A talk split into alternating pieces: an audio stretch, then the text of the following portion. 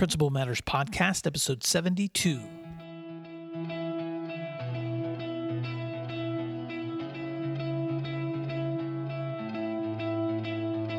Guess what? It's a great big world out there, and you don't have to be scared. Hi, Principal Matters listeners. This is Will Parker, host of Principal Matters, the School Leaders Podcast, where each week I bring you inspiring, innovative, and imaginative ideas for your own school leadership. This week, I want to talk about predicting your school climate. If you're listening to this at the time of its recording, I am presenting this week at Fort Walton Beach, Florida, with the Okaloosa County School District principals and leadership team. So I'm so excited to have an opportunity to connect with them and talk about the essential roles of school leadership and my uh, upcoming book that's releasing in August, Messaging Matters. You can check out all my resources at my website at williamdparker.com. Also, I have a big announcement to make. If you want to listen at the end of this program, uh, there is some changes happening in my responsibilities going into next year, and so I'll save that for the end of the program. But today, I want to talk about how can we predict what's going to be happening next. You know, sometimes my left elbow aches. I have a scar there from when I broke it falling off a horse almost 20 years ago. In fact, where the surgeon did the incision, it looks like a small smiley face from the scar and the scars where the pins were. And I know that when my left elbow starts hurting, I can usually be certain that the weather will turn stormy. Now, my aching elbow reminds me of another story. When I was a boy, often helped on my granddad's family farm, and his brother was my Uncle Jimmy. And one day, Uncle Jimmy and I were driving in his pickup truck. The windows were down, and I was hanging my arm out of it and playing in the breeze as we rumbled down the graveled roadway. And as we passed a nearby pond, I could see cattle gathering around for watering, and two calves were prancing about the field, butting heads and chasing one another. And Uncle Jimmy pulled the truck to a stop and nodded in that direction and said in his slow southern drawl, You see those calves? Yes, sir, I said. There's a storm coming. Well, what do you mean? I asked. The skies were blue and the, the weather was warm, and this was long before we had smartphones to look and see what the weather was going to be. Whenever you see calves acting like that, he said, you can be sure that there's bad weather on the way. Well, I didn't argue or ask any questions because he was my Uncle Jimmy. He was much older than I was, but I wondered if he knew what he was talking about. He put the truck back in drive and we went on to the next job, and I just sat there quietly thinking about what he said. Well, the very next morning, I woke up to a crash of lightning and the rumble of a thunderstorm, and I immediately thought about my Uncle Jimmy. He had spent his whole life on the farm and it shouldn't have surprised me that he could predict weather by simply watching the behavior of cows. Now, what does this have to do with school leadership? Sometimes I like to remind myself that the ups and downs of a school culture or climate are often predictable. Just like an old farmer might be able to look at the behavior of cattle and see the signs of upcoming weather, as school leaders, we have plenty of predictable things that we can sense too, so that we know what seasons that we're beginning to face, so that they should not surprise us. You know, for summer, often that's hiring, or it's perhaps preparing for this upcoming school year. And so, as you're thinking about finishing out your wonderful summer vacation, in just a few weeks, you're going to be having new teachers, new students, new parents who want to know the answers to some questions.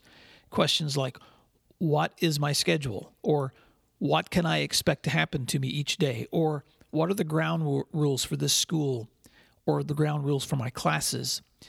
And it should seem simple in concept, but sometimes we forget to keep an eye out for those predictable clues of what's coming next. You know, in the principal's office, the start of the school year means things like updating or printing your faculty handbooks and duty rosters, communicating with teachers the dates of new teacher training or upcoming professional development, updating your websites and media outlets for dates and schedule pickups and freshman orientation and starts of school if you're a high school principal. And as we approach the first day, the anticipation or the nervous energy or the dread or the excitement, they all begin to mix together with this rush that we have that we call the beginning of school. So, whatever season that you're preparing to face, I want to encourage you not to forget to take time to study your landscape. And one way to be prepared is by relying on those who have been down the road before you. For teachers, I love to recommend Harry Wong's First Days of School. It's a great reminder on the processes, procedures, and ground rules that students need and expect on day one.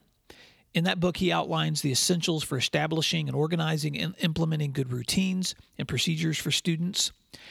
I like to call it teaching with both sides of your brain. You're managing with one side and you're teaching with the other. Harry Wong likes to remind us that there are seven things that students will want to know on the very first day of school. Number one, am I in the right room? Two, where am I supposed to sit? Three, who is my teacher as a person? Four, will the teacher treat me as a human being? Five, what are the rules of this classroom? Six, what will I be doing this year? And seven, how will I be graded? Answering all seven of those questions is essential for the students to be established with an understanding of what to expect in those first few days of school. I believe the same common sense approach works for an entire school climate, and the routines that we create help us set the tone or a safe environment for students and adults who both need to see learning flourish. I can remember more than a decade ago when I took my first position as an assistant principal, my superintendent at the time, who had also been a longtime veteran elementary teacher, told me, Well, think of every setting, whether you are teaching children or adults, as a classroom. In other words, adults are no different than students when it comes to their need to know what to expect. And with that in mind, here are seven questions that I think, as school leaders, we should anticipate that our teachers and staff and students will all be asking from us as school leaders the first day of school. Number one, what is my schedule? Number two, what are my extra duties or assignments or activities? Number three, who is my principal as a person? Number four, will he or she treat me as a human being?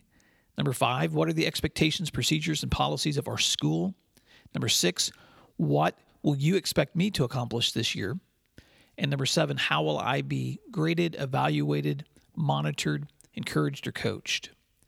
So, whether it's in the classroom or school wide, all of us thrive when we have expected and anticipated routines. That's why we learn schedules and we establish arriving and departing routines and we create calendars in advance and we provide our observation or evaluation instruments in advance and we maintain consistent policies and procedures Otherwise, the alternative is chaotic. And chaos is not a fertile ground for learning or teaching. So, how do you answer the questions going into these first weeks of school for your teams? Just like we would want for students, we need to keep it simple. We need to provide a good environment for instruction and management. We need to run our entire school just like we would a great classroom. And we need to ask ourselves what are the qualities or the routines or the preparation that we need to prepare everyone for an effective year. You know, sometimes we can get overwhelmed with seemingly endless lists of to dos that come from our school life. And so we have to think back to those simple lessons. Um, simple lessons like the ones that I learned from my Uncle Jimmy. Farmers may be able to stop and anticipate the weather that's coming. And as school leaders, we may not be able to anticipate everything that's coming, but we can look ahead and be prepared.